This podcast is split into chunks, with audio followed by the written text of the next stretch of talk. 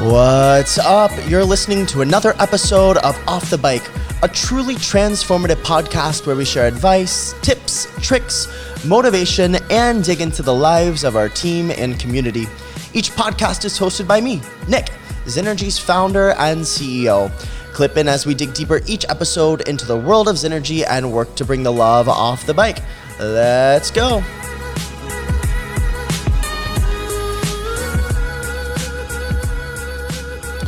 Thank you so much for tuning in to today's episode. Today, I am thrilled to sit down with another Charleston instructor, Miss Sara. Sara, how are you? I'm doing well. How are you? I am good. Thank you so much for hopping on the podcast with me today. Thank you for having me. Of course. So let's jump into it and give the background of Miss Sara and uh, tell me how you found Zenergy.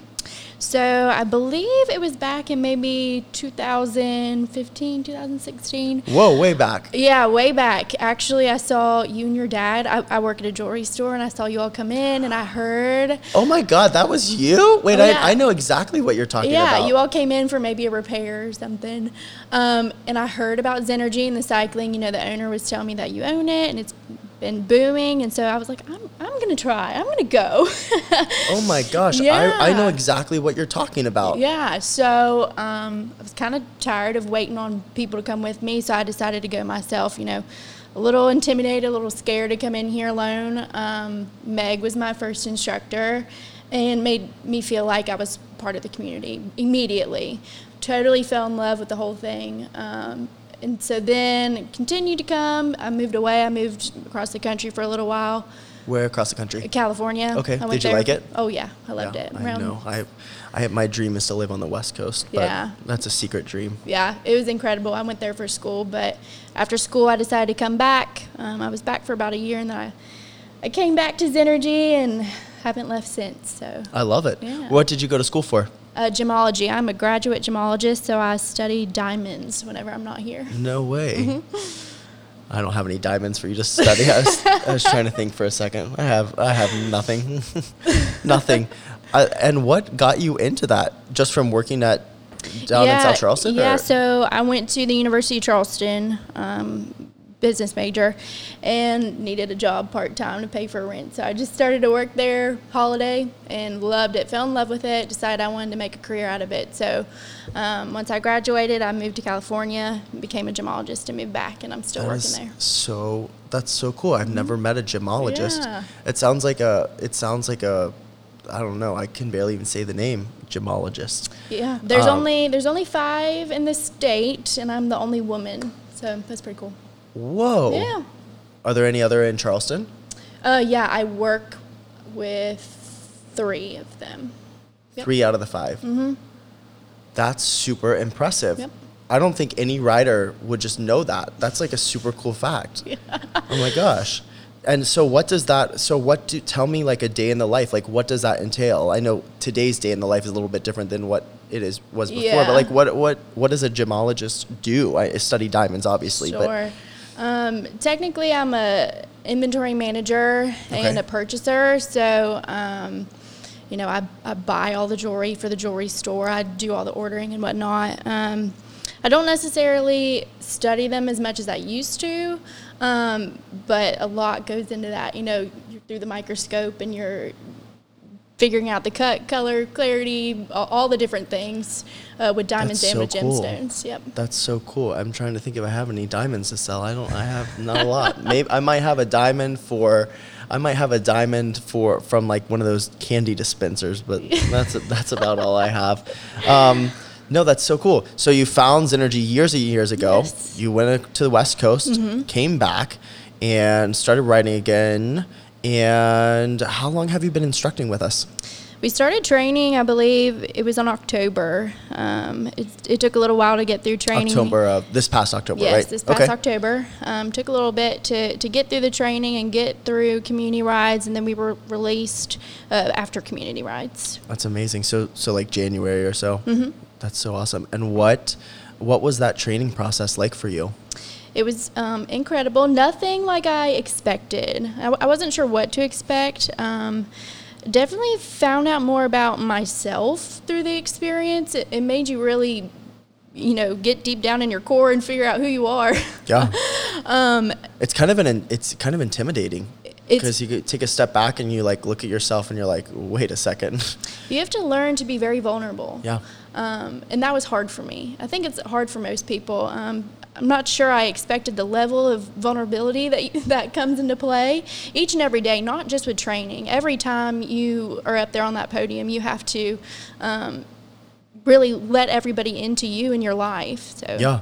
I, I agree. Mm-hmm. What excites you now that you've gone through the training program? You've been instructing for several months. Mm-hmm. What excites you the most about, you know, let's say on a day you're teaching a 545 class, what excites you the most about that class that you're about to teach?